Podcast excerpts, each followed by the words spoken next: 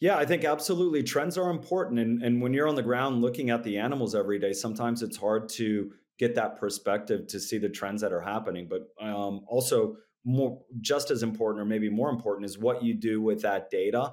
Um, what do you do once you identify the trend? Is it a problem with the genetics?